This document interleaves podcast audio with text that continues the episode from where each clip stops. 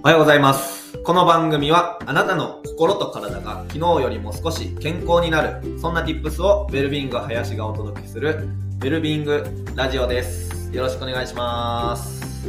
はい。今日は4月の14日ですよね。はい。何も、なんか、なんだろう、この今日は何日って言った後の雑談がいつも浮かばないっていうね。はい。あの、本題に入ります。はい。で、今日はですね、あの、僕、ウェルビーイング林って言ってるくらいなので、あの、国がどんだけウェルビーイングなのかとか、あの、幸せが何かとか、そういったことについては、えっと、できるだけ勉強してですね、あの、世の中に発信していくっていう、あの、責任がありますと。で、最近ですね、ワールドハピネスレポートっていう、あの、国連が出してるんですね。各国の幸福度についてまとめたレポートがあるんですけど、と、それについて結構読み込んだのと、あとはもう一つですね、国の繁栄度合いを示したレガタム繁栄指数っていうね、なんかこうガンダムみたいなね、感じの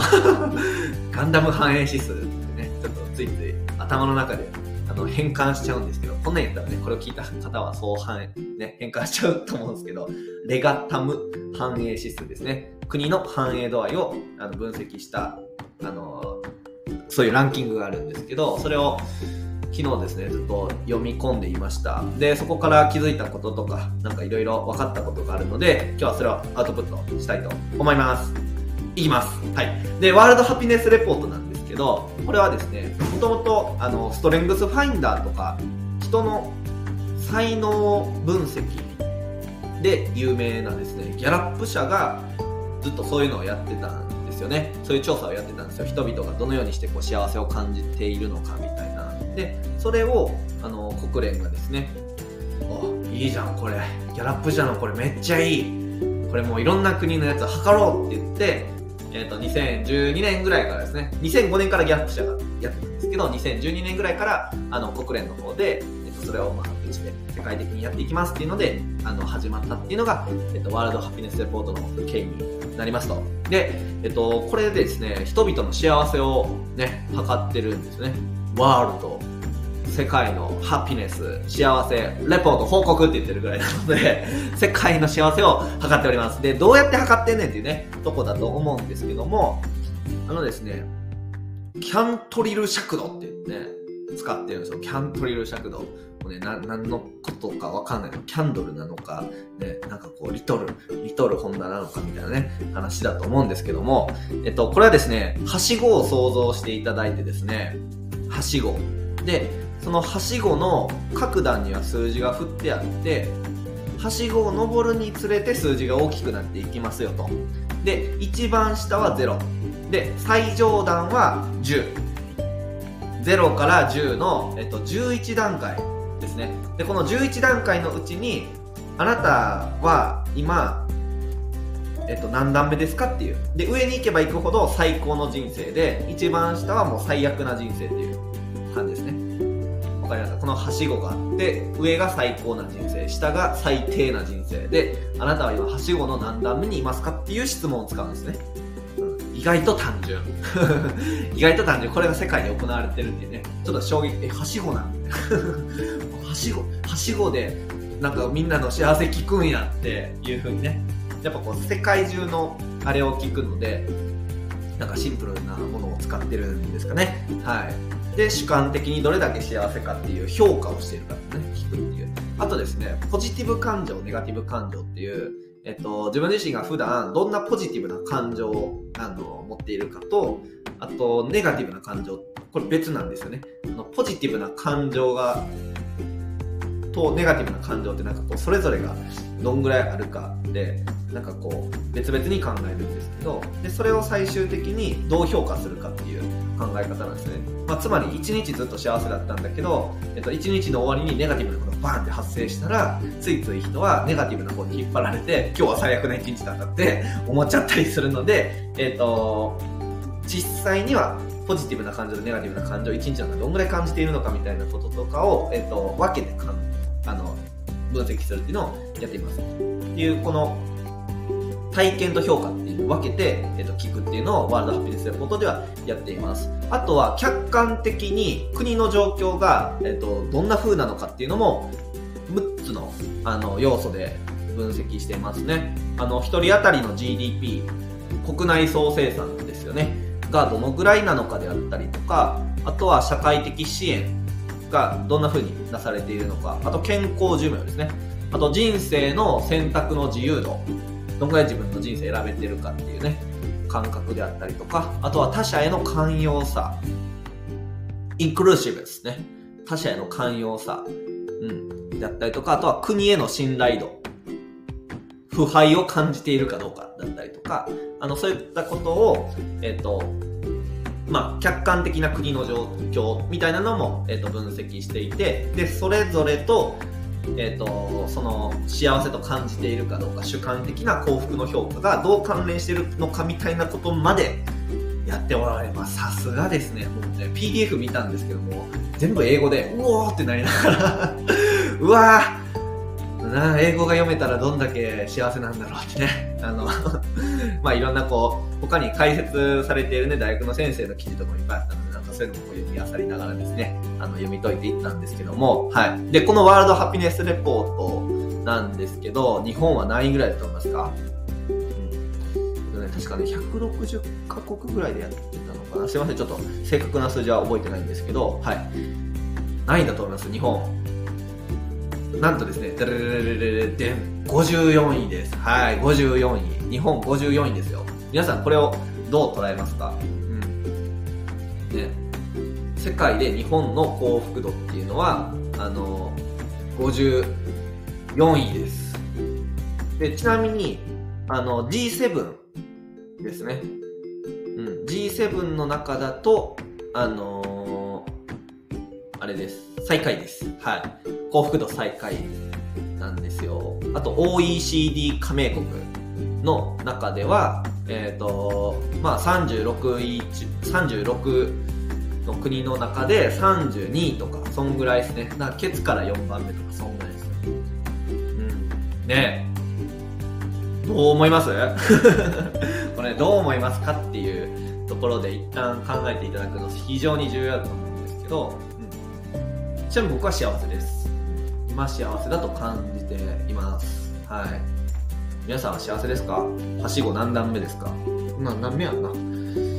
3段目ぐらいの気がする。3段目ぐらいの気がするな。で、さっき言ったその国の客観的な状態で言うと、日本は、えっ、ー、と、めちゃくちゃ極端に低いものがありましてですね、これが何かというと、他人への寛容さっていう数値がもうありえないぐらい低いんですよ日本は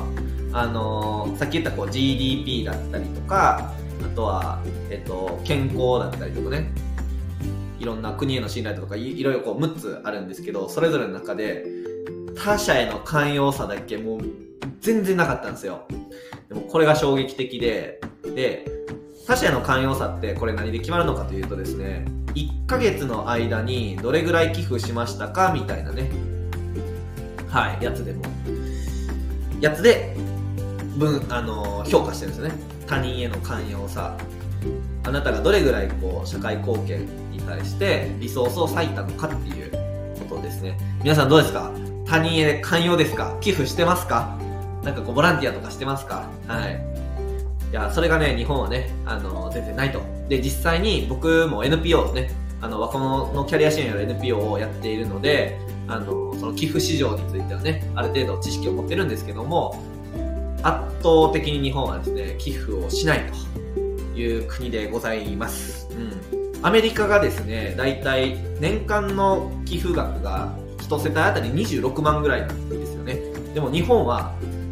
1世帯あたりですよ。アメリカ26万。日本はですね、2400円なんですよ。やばくないですか ?26 万と2400円ってこう108分の1っていう、そんぐらいの差があるんですよね。まあだから、今ね、クラウドファンディングとかが出てきたりとかして、あの、若い世代を中心に、こう、寄付する、応援するっていうね、あの、ことが割と浸透してきてはいるので、今後日本の寄付ってどんどん増えていくと僕は信じているんですけども、はい。これがね、日本は現在低いと。で、このね、寛容さで言うとですね、あの、他にも、ワールドギビングインデックスっていう、世界人助け指数っていうね、なんかそういったデータもあるんですけど、弱い人に対してどんぐらい自分が手を差し伸べているかっていう、Helping a Stranger っていうね、あの、項目と、あとはですね、Donating Money、まあお金の寄付ですね、っていう項目と、あとは Volunteer Time っていうね、あの、時間をどんぐらい寄付しているか、まあ労働力の提供ですね。で、この3つに分けて、あの、世界がどれぐらい人助け、各国人助けをね、しているのかっていう測った調査もあるんですけど、なんとですね、日本はですね、ダントツで最下位なんですね。そうなんです。そのね、調査ね、114カ国かね、114位です、日本は。うん。もうね、めちゃくちゃ人助けをしない国なんですね。いやー、ショックだ。うん。なので、あの、ワールドハピネスレポートの方でも、寛容さの項目がめちゃくちゃ低いと。あのー、僕 NPO やってるので、NPO 法人一巻に対して寄付してください、ぜひ。あの、僕以外でもいいです、全然。あの、ぜひね、この放送をきっかけにですね、あの、少しでも、あの、寛容さをね、あの、持っていただいたらいいかなと思います。チャンスですね。はい。で、実際に、あの、寄付すると幸福度が上がるっていうデータとかもあったりするので、なんかこう、うん、自分自身が、な、何かをできるようになる幸せ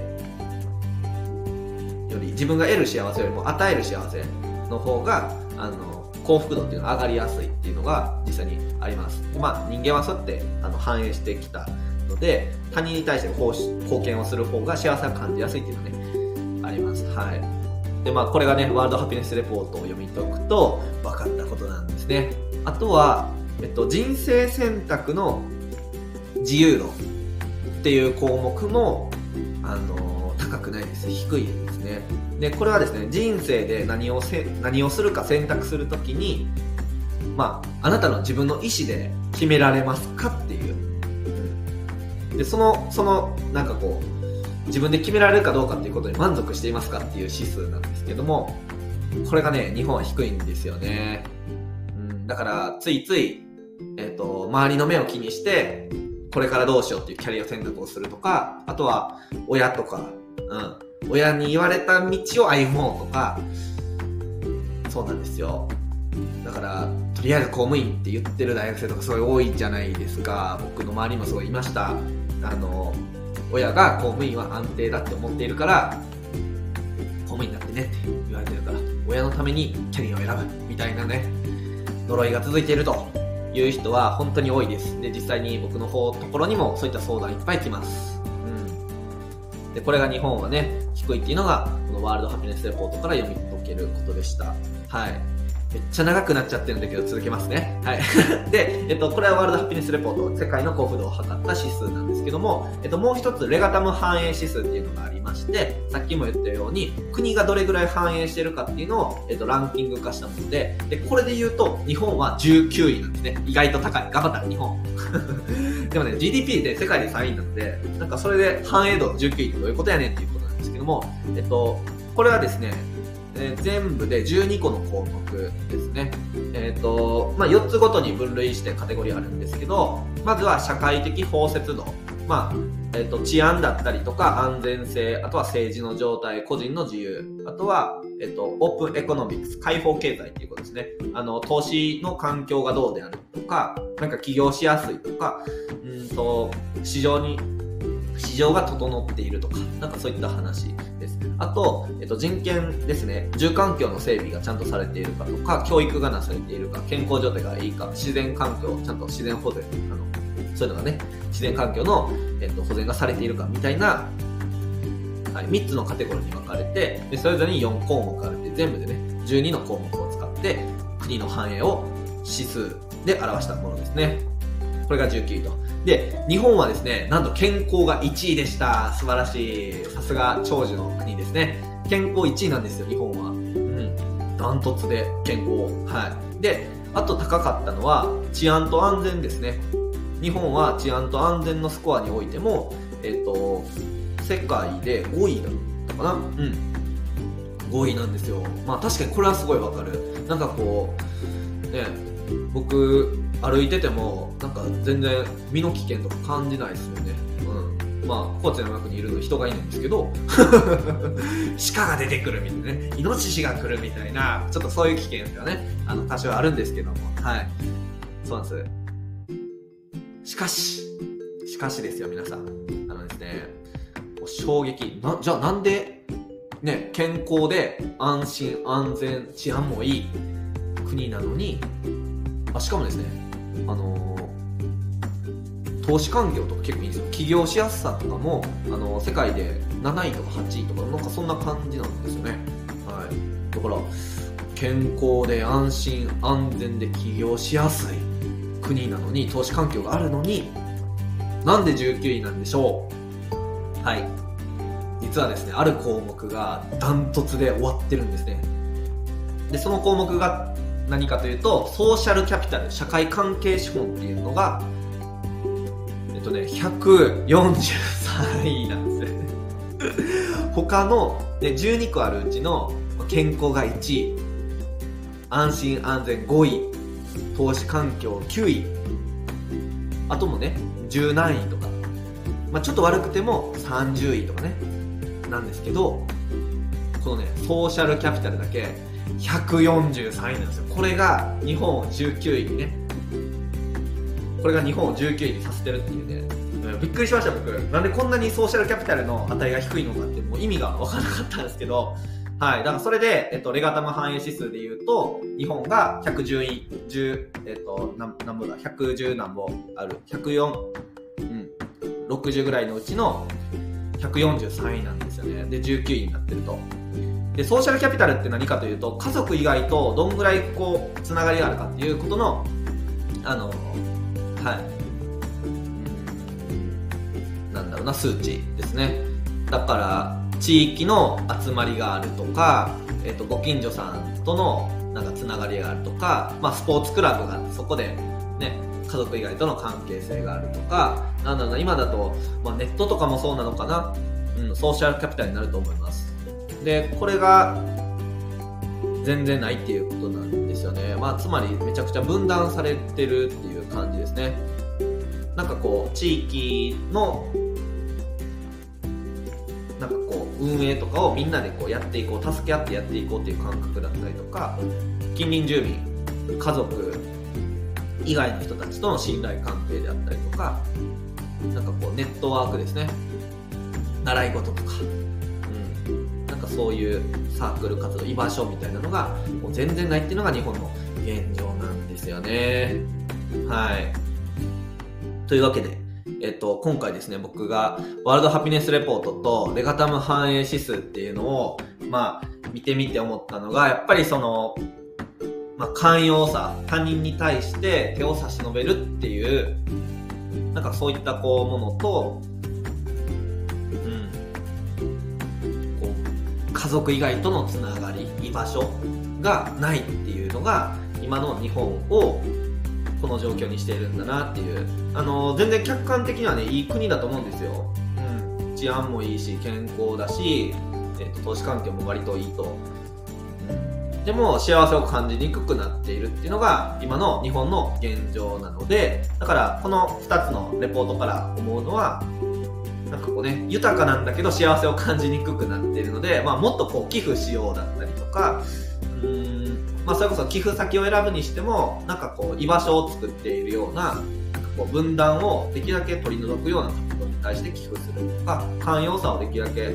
増やしていく。例えば LGBTQ に対する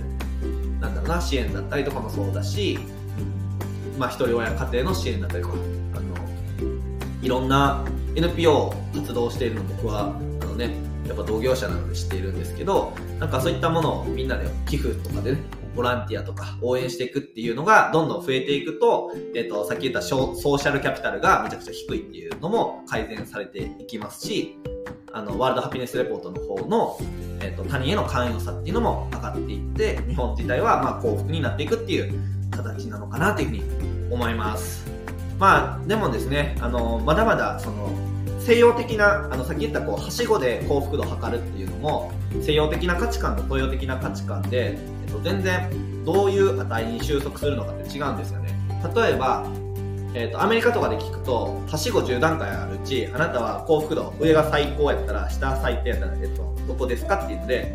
減点法で考えるんですね。だから最高な人生から自分は何段したかっていう考え方をするんですけど、東洋的な思想の場合は、自分が平均的な5であって、で、そこから上か下かっていう、あの、振り子型の考えってよく言ったりするんですけど、幸せなことがあったらその後に不幸なことがある。不幸なことがあったら次幸せなことがある。みたいな感じで考えるので、だいたい平均値が5に収束するんですね。で、あのー、まあそういう、なんだろうな、あの、欧米とかだと、7とか8とかに平均が収束するっていう傾向があるらしくて、で、そもそもそれを、あの、まあ、世界中でね、同じ文化が違うのに同じ指標で幸福度を比べるっていうこと自体が、あの、間違っているよね、みたいな議論が今なされていて、なので、日本の主観的幸福度をどのようにして測っていくのかっていうのは、まだ今その指標ですら、えっと、開発中っていうのは、あの、現在地になっております。はい。これがウェルビーイングの現在地ですね。めっちゃ、なんかこう、専門的なことをアウトプットできてる感じがあって、今、すごいいい。はい。というわけで、えっと、今日はですね、あの、ワールドハピネスレポートと、レガタム反映指数、国の反映度合いを示した指数から、まあ、日本がどのようにして、あの、幸せになっていくべきか、その課題は何なのかっていうことを解説してみました。はい。というわけでですね、えっと、このウェルビーイングラジオはですね、えっと、ウェルビーイング林がこういった話を、えっと、あの、ガシガシ配信しております。少しでもですね、あの、皆さんの心と体がウェルビーイングになる手助けになればいいなと思って、今後もやっていこうと思いますので、少しでもいいなと思ったら、フォローだったりとか、SNS での、えっ、と、なんかね、ツイートとか、はい、インスタに良かったよってあげてみるとか、あの、コメントとかめっちゃ嬉しいですね。なんか、最近コメントちょくちょく来るんですけど、やっぱね、ああ、嬉しいって言うんですね。なんかそのコメントくれた人のことをちょっと思いながら、あ、今聞いてるのかなって思いながら、ポッドキャストとかね、配信してるので、引き続きよろしくお願いします。じゃあ、皆さん今日も一日心を燃やしてやっていきましょう。バイバイ。